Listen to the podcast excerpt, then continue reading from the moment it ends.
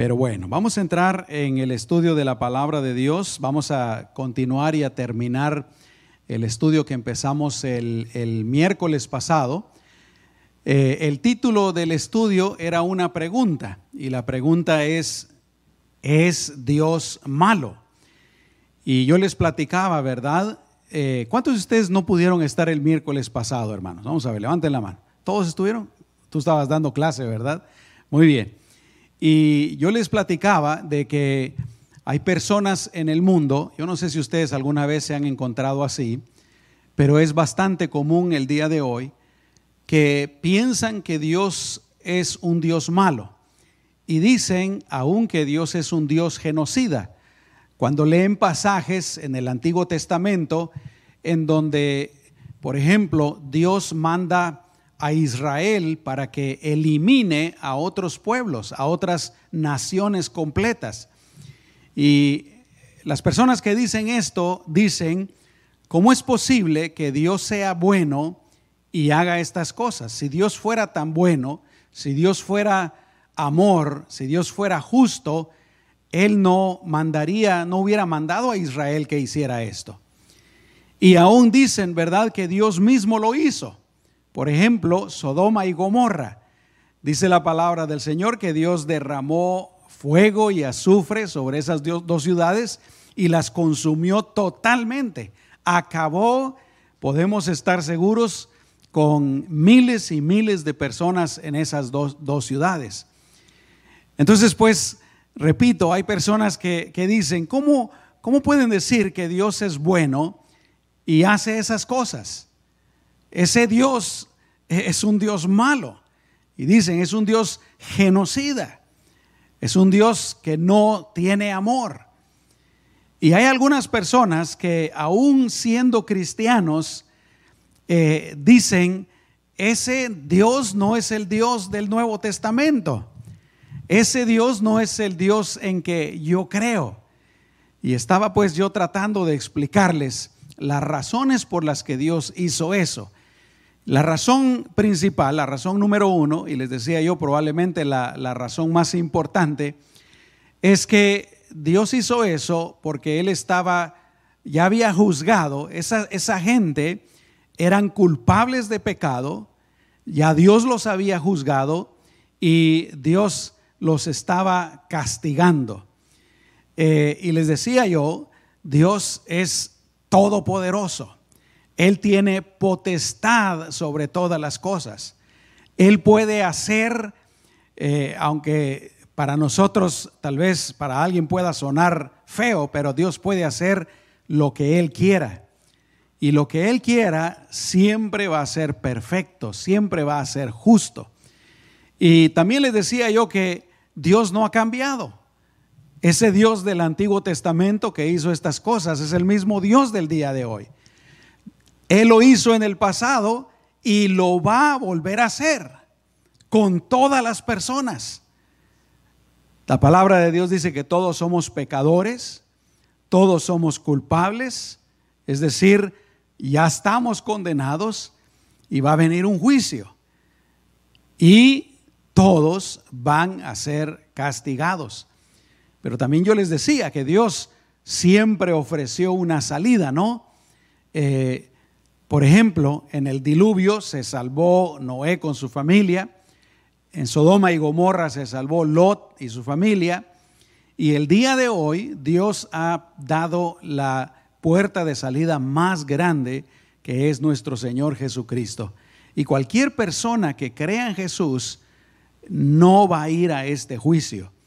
No porque seamos buenos, no porque nosotros seamos justos, no porque lo merezcamos, sino porque Jesús dio su vida en nuestro lugar. Eso es lo que llamamos gracia. Y vuelvo a decir, todo lo que necesitamos hacer, todo lo que una persona necesita hacer el día de hoy para librarse del juicio venidero es creer en Jesucristo. Pero repito, la principal razón por la que Dios hizo eso, mis amados hermanos, es porque Él estaba juzgando a esas personas.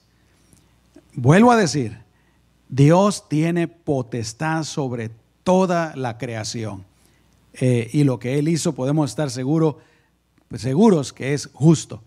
Pero la segunda razón, mis amados hermanos, por las que Dios hizo eso, eh, vuelvo a decir, la primera es la más importante, es la principal, la número uno. Pero la segunda razón por la que Dios hizo eso es porque eh, Dios estaba protegiendo a Israel. Ahora sí, ya estamos hablando específicamente de cuando Dios le manda a Israel a eliminar a ciertos pueblos. Dios los estaba protegiendo, pero quiero que quede algo bien claro. Eh, no era esta la, la única razón ni la principal. Vuelvo a repetir, ya Dios había juzgado a esas naciones, eran culpables, pero ahora Dios, Dios estaba usando a Israel para llevar el juicio. Eh, pero la segunda razón es que Dios estaba protegiendo a Israel. Y es que ustedes saben pues que Dios había formado a la nación de Israel.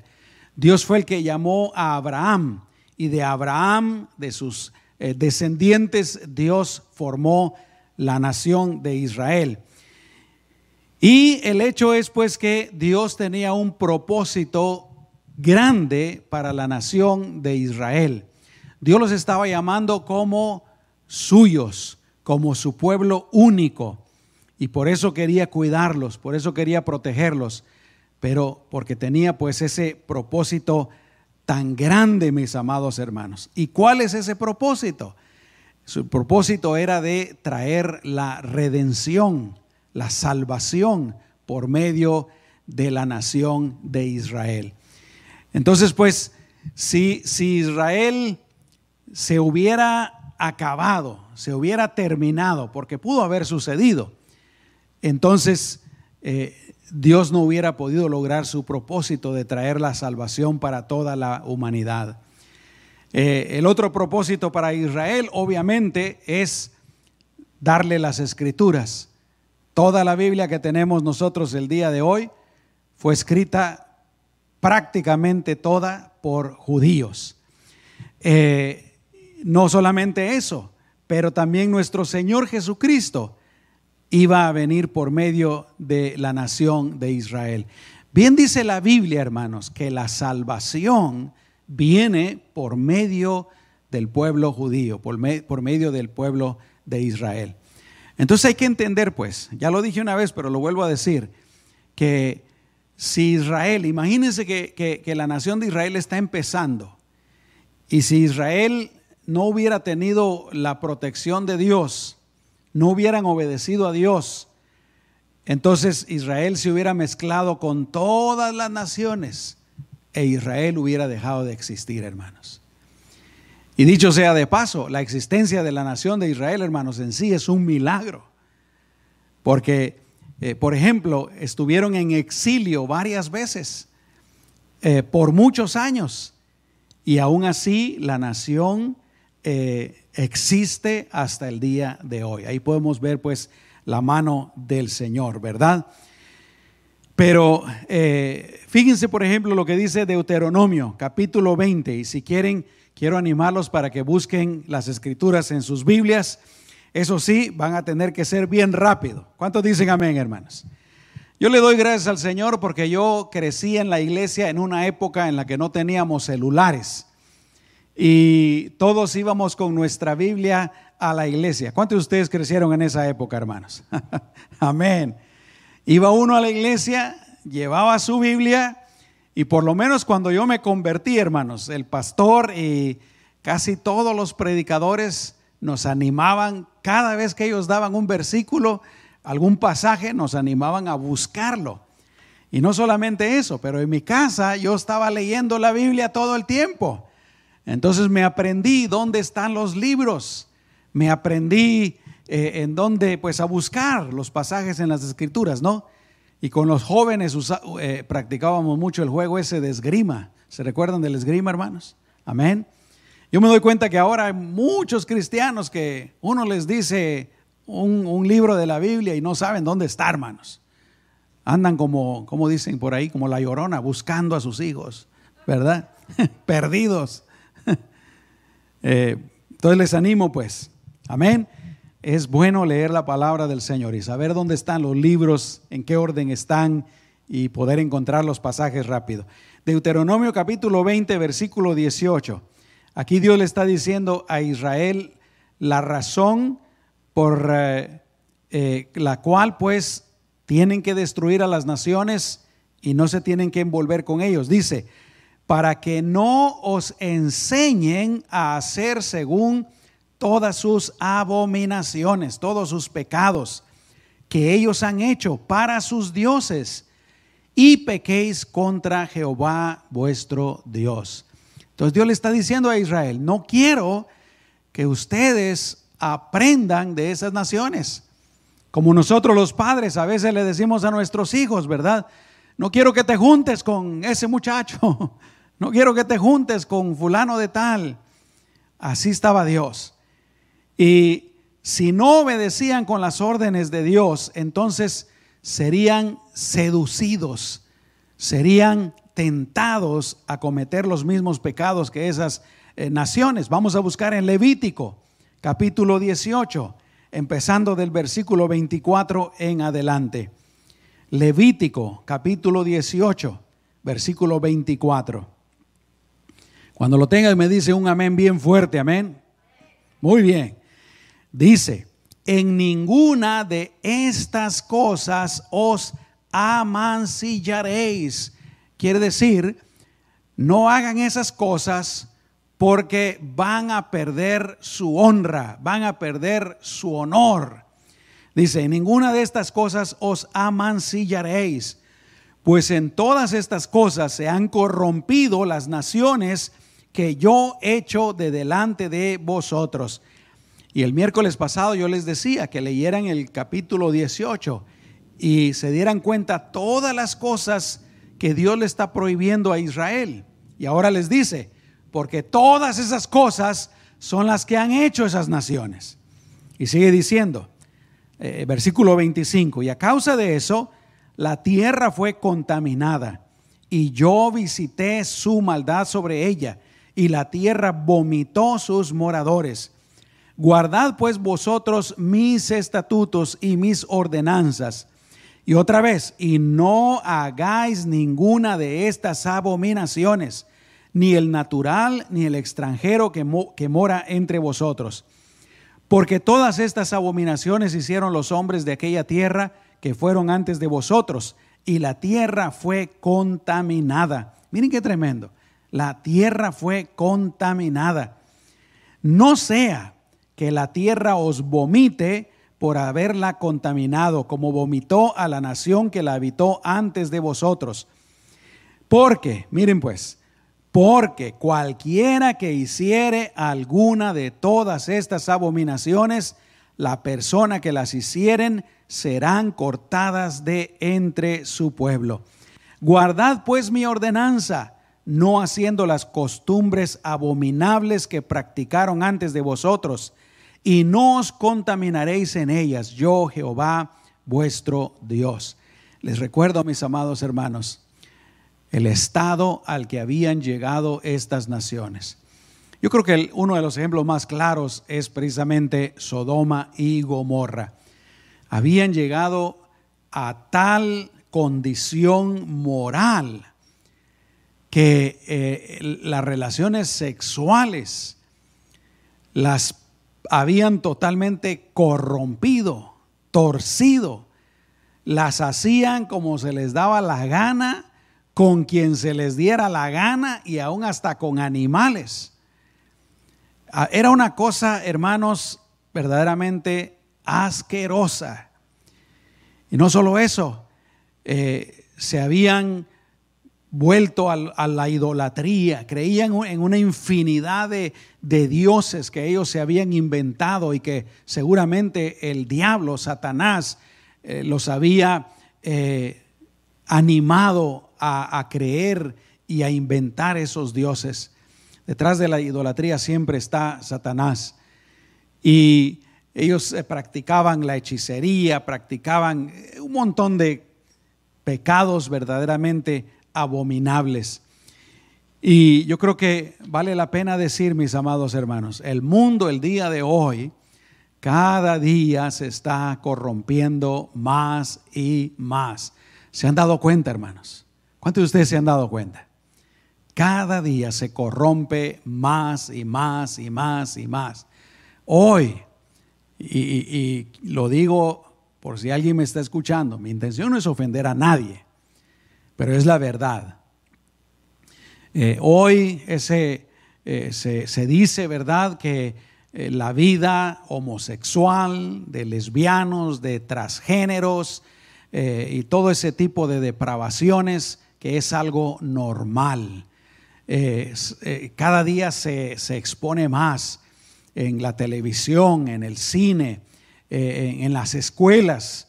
hay estados en donde ya se les está enseñando eh, a los alumnos de la high school y como les decía, hay estados, por ejemplo en Nueva York, que se les quiere enseñar hasta los niños de prekinder. Hermanos, Dios va a juzgar el mundo por todo esto. Amén. Estados Unidos, sí, Dios va a juzgar a Estados Unidos. Pero vuelvo a decir, pues aquí Dios le está diciendo a Israel, no hagan esas cosas, no las hagan. Y al principio Israel trató de obedecer fielmente la orden del Señor. Por ejemplo, en Josué capítulo 6, versículo 21, ahí está hablando de eh, Jericó. ¿Ya lo encontraron, hermanos? Josué capítulo 6, versículo 21. Vuelvo a decir, ahí está hablando de cuando conquistan Jericó. Y dice, y destruyeron a filo de espada todo lo que en la ciudad había, hombres y mujeres, jóvenes y viejos, hasta los bueyes, las ovejas y los asnos. Entonces pues Israel empezó a tratar de cumplir la orden del Señor. Pero ¿qué pasó? Ustedes que han leído la Biblia conocen la historia. Conforme iba pasando el tiempo, conforme se iban, iban conquistando la tierra, ellos se, se empezaron a poner más complacientes y empezaron a dejar de cumplir las órdenes del Señor. Vamos rápidamente a jueces, capítulo 2, versículo 1 al 4. Ahí nos habla acerca de esto. Jueces capítulo 2, versículos 1 al 4. Y dice así, el ángel de Jehová subió de Gilgal a Boquim y dijo, yo os saqué de Egipto y os introduje en la tierra de la cual había jurado a vuestros padres diciendo, no invalidaré jamás mi pacto con vosotros. Ahora pongan atención en el versículo 2. Con tal, quiero repetir, Dios les dice, yo no voy a invalidar mi pacto con ustedes, pero con tal de que vosotros no hagáis pacto con los moradores de esta tierra, cuyos altares habéis de derribar. Ponga atención, mas vosotros no habéis atendido a mi voz. ¿Por qué habéis hecho esto? Por tanto, yo también os digo, no los echaré de delante de vosotros, sino que serán azotes para vuestros costados y sus dioses os serán tropezaderos. Fíjense, al principio Dios estaba con Israel, Dios peleaba por ellos, Dios les ayudaba a conquistar a los enemigos, pero como ellos se fueron poniendo más complacientes, más desobedientes, más suaves, aquí Dios les dice, ¿sabes qué? Ya no voy a pelear con ustedes ahí los voy a dejar. Si eso es lo que ustedes quieren, ahí los, los voy a dejar. Y se convertirán en azotes para vuestros costados, y sus dioses os serán tropezadero. Hermanos, eso fue exactamente lo que sucedió con Israel, ¿no? Luego esas naciones a quienes ellos les habían perdonado, se voltearon en contra de ellos y los corrompieron. Exactamente lo que Dios les había dicho que iba a suceder. Qué tremendo, ¿verdad? Israel empezó a convivir con esas naciones, empezó a hacer pactos con ellos, empezó a emparentarse y a cometer los mismos pecados de ellos. Eh, hermanos, póngame atención. La desobediencia parcial, la desobediencia a medias, es igual que la desobediencia total. ¿Cuántos pueden decir amén a eso? Con los varones, los días viernes estamos en el estudio que estamos llevando. Nos habla de que uno de los problemas es que mezclamos las normas de Dios que son perfectas con nuestras propias normas que son imperfectas. Y eso es lo que le estaba sucediendo a Israel. Por eso digo, ¿verdad?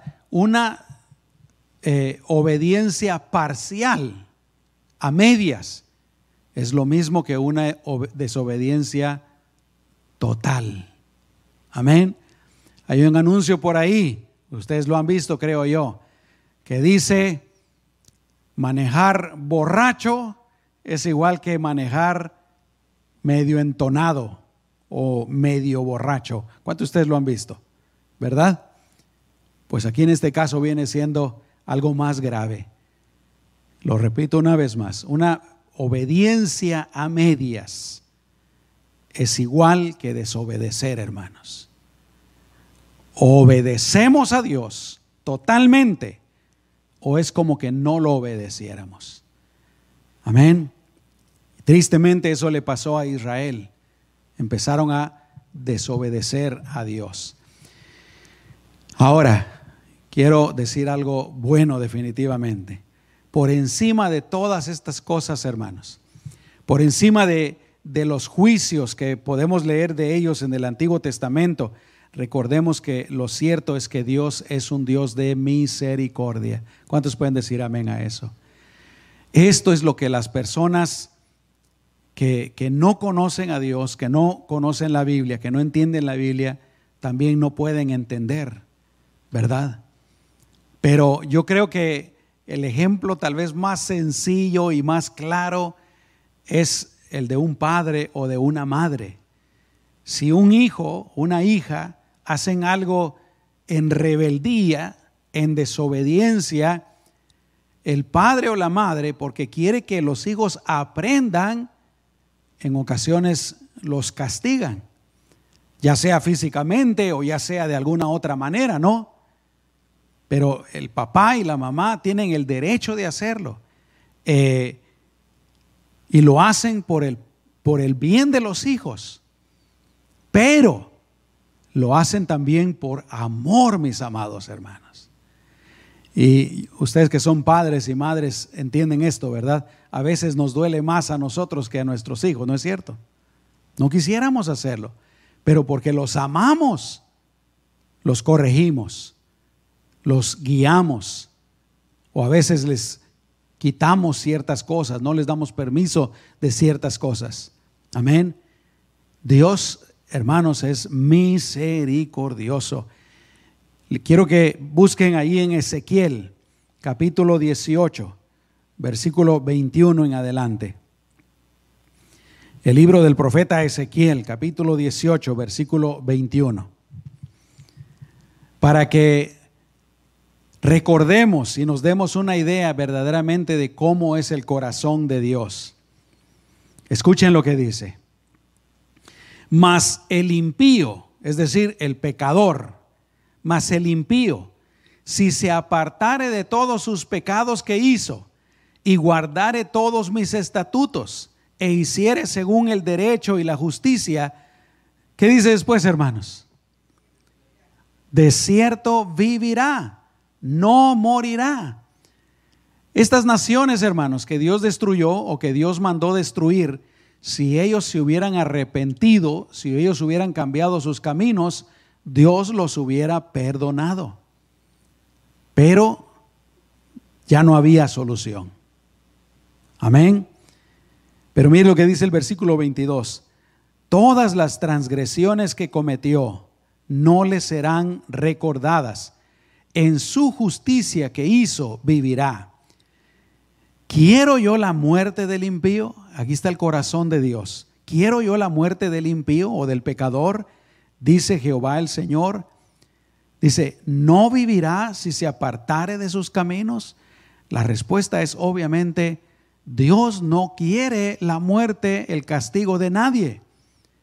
Dios quiere que el pecador se arrepienta y se entregue al Señor. Ahí mismo en Ezequiel, en el, un poquito más adelante, en el versículo 32, dice, porque no quiero la muerte del que muere. Está hablando de los pecadores. Dice Jehová el Señor, convertíos pues y viviréis. ¿Cuántos pueden decir amén a eso, hermanos? Amén. Es lo mismo el día de hoy. Si una persona es una pecadora, pero se arrepiente, se convierte al Señor, Dios la va a perdonar y Dios la va a salvar. Dios no le va a mandar al infierno. Muy bien, en la Biblia hay un ejemplo bien claro, hermanos, de, de esto con una nación completa. ¿Se recuerdan ustedes de, de Nínive y la historia de Jonás? Nínive era una ciudad, era un pueblo pecador, era un pueblo culpable, era un pueblo que Dios había decidido también acabar con ellos, así como lo había hecho con otras naciones. Y Dios manda a Noé a predicar para ver si todavía se convierten y cambian sus caminos. Y voy a leer lo que dice Jonás capítulo 3, versículo 4 en adelante. Dice, y comenzó Jonás a entrar por la ciudad camino de un día y predicaba diciendo, de aquí a 40 días Nínive será destruida. Fíjense, Dios le estaba dando a Nínive 40 días. Y ahí andaba predicando Jonás. Nínive va a ser destruida. Hermanos, es lo que nosotros hacemos el día de hoy, ¿no? El día de hoy nosotros le estamos diciendo al mundo, va a haber un juicio. Cristo viene. Arrepiéntanse. Exactamente lo mismo. Solo que en aquel entonces era con una nación completa. Ahora cada persona debe de tomar la decisión, ¿no? Y sigue diciendo, versículo 5. Y los hombres de Nínive, y cuando dice hombres aquí se está refiriendo a toda la población. Los hombres de Nínive creyeron a Dios y proclamaron ayuno y se vistieron de silicio desde el mayor hasta el menor de ellos. Quiere decir que se arrepintieron, ¿no?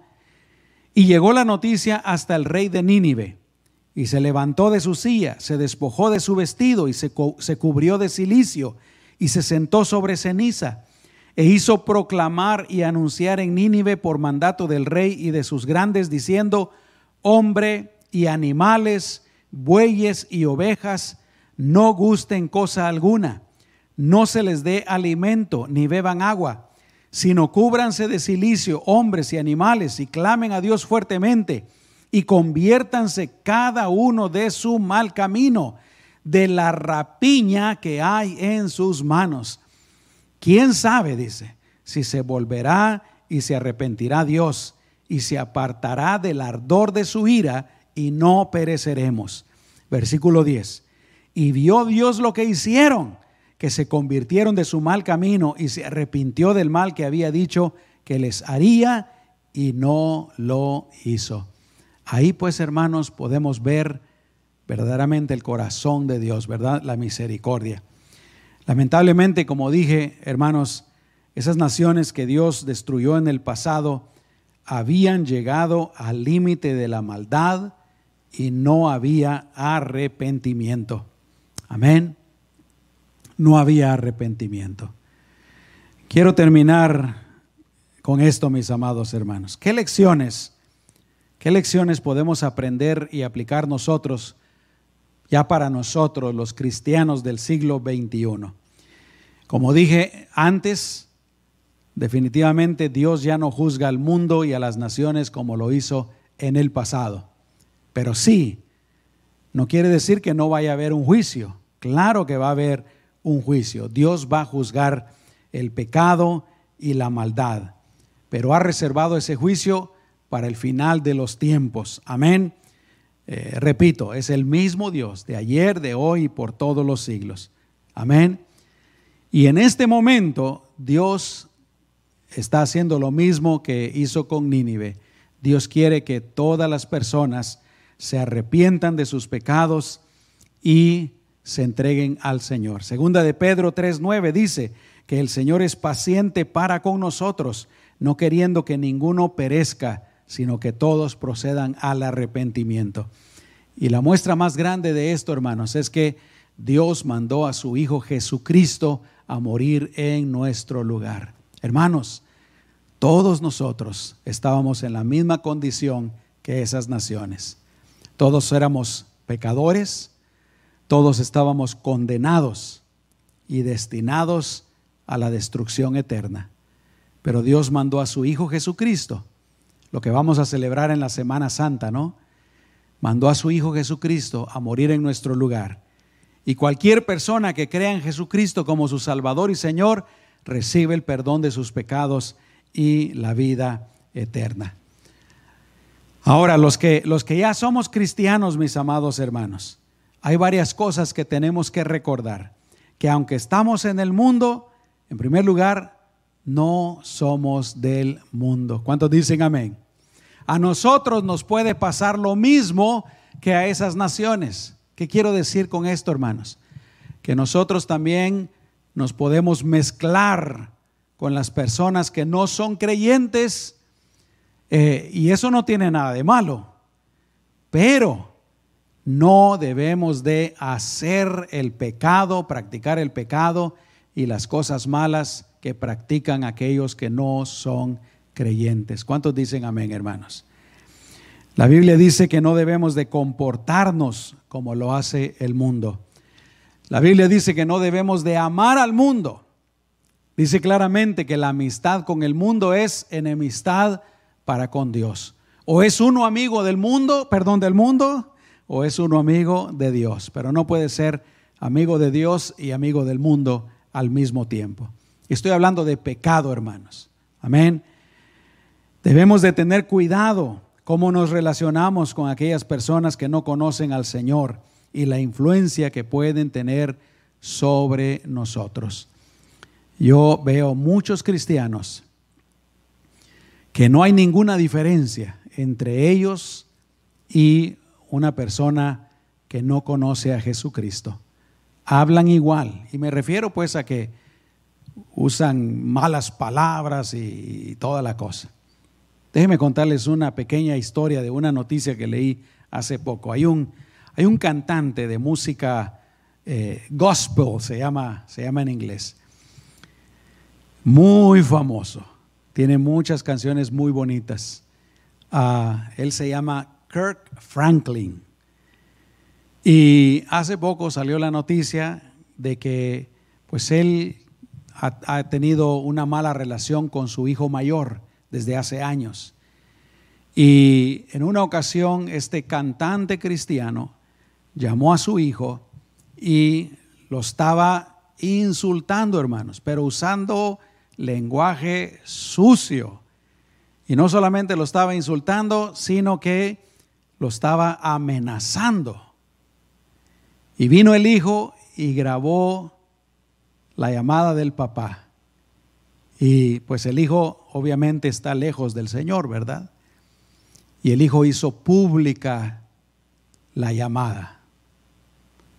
El cantante lo entrevistaron, le preguntaron pues qué, qué estaba pasando y como es lógico, entre comillas, él dijo, estaba pasando un mal momento. Y en ese momento me comporté de una manera que no debía haberme comportado. Pero pensé yo, esto es solo, solo yo, hermanos, amén. Esto fue lo que yo pensé. Si este cantante le habló así a su hijo, es porque es la manera en que él acostumbra hablar. Amén. Es la manera que él acostumbra a hablar. Uno no lo sabe porque uno no vive en su casa. ¿No es cierto? Pero Jesús dijo, de la abundancia del corazón habla la boca. Y pensé yo, qué triste, qué triste. Vuelvo a decir, hermanos. Y miren, cada día, bueno, no cada día, ¿verdad? Es una expresión.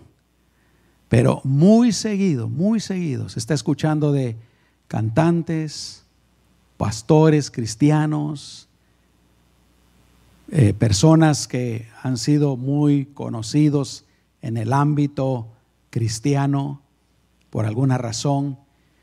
Algunos niegan la fe.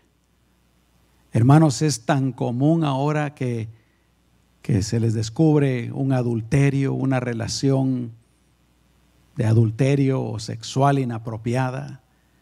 Es una cosa, miren, común. ¿Qué es lo que está pasando? Que, vuelvo a decir, los cristianos, hay muchos que se están tomando muchas libertades y no son verdaderamente santos. No viven verdaderamente para honrar al Señor. Su relación con Dios está mala. Su vida está mala. Y por eso vuelvo a decir, ¿verdad? No debemos de comportarnos, hermanos, como lo hace el mundo. No debemos de amar al mundo. Debemos de tener cuidado cómo nos relacionamos y la influencia que tienen esas personas que no conocen a Cristo. Claro que debemos de relacionarnos con personas que no conocen al Señor. Para nosotros influenciarlos positivamente a ellos. Nosotros tenemos que ser la luz del mundo, ¿no? Y por último, hermanos, debemos desechar de nuestras vidas totalmente todo lo que no le agrada al Señor, porque si no, nos va a acarrear consecuencias. Amén. Cuando estamos aquí, supóngase que esta es nuestra vida, ¿verdad? La línea de la vida. Estamos hoy tenemos una costumbre, algún pecado oculto que no le agrada a Dios y lo estamos practicando. O el mal carácter, cosas malas, pues cosas que, que están mal y la practicamos y no, no, la, no lidiamos con ellas, no, no las desechamos de nuestra vida, sino que las dejamos en nuestra vida. Ahí estamos viviendo con ellas y va a nuestra vida, y va a nuestra vida, y va a nuestra vida, va a nuestra vida. Va a llegar el momento, hermanos, en que dice la palabra de Dios, todo lo que se hace en oculto va a salir a la luz. Amén. Nos va a hacer daño, nos va a hacer daño. Es como una persona, ¿verdad? Que tiene un montón de tarjetas de crédito y empieza a comprar y a comprar y a comprar con tarjetas de crédito y luego está pagando con una tarjeta la otra y etcétera, etcétera, ¿verdad? Va a llegar un momento en que esa persona va a estar hasta aquí de deudas. Pero eso puede suceder en el área del pecado, ¿verdad? Por eso, hermanos, es, que hoy tenemos que desechar de nuestras vidas todo aquello que no le agrada a Dios. ¿Cuántos dicen amén, hermanos? Sea lo que sea. Ponernos bien con el Señor, santificarnos. Amén. Yo siempre les he dicho, hermanos, saben a veces, a veces, ¿quién es el que da a conocer nuestro pecado? Dios mismo, hermanos. Dios mismo. Yo lo he visto muchas veces. Estamos mal. A veces Dios mismo hace algo para que se descubra nuestro pecado, nuestra manera mala de vivir. Porque Dios quiere corregirnos. Así que más vale que lo hagamos a tiempo, ¿no? Por nuestras propias, por nuestra propia decisión. Vamos a orar, hermanos. Aleluya. Amado Señor, gracias te damos por tu palabra primero. Gracias te damos por esta lección que estamos terminando el día de hoy y lo que hemos aprendido. Y queremos terminar, Señor, definitivamente eh, consagrando nuestras vidas una vez más a ti, Señor. Ayúdanos, Señor, a, a vivir de una manera que sea conforme a tu palabra, que sea conforme a tu voluntad Señor, ayúdanos a deshacernos de todo pecado, de toda mala costumbre, de toda cualquier cosa en nuestras vidas que no te agrade, Señor.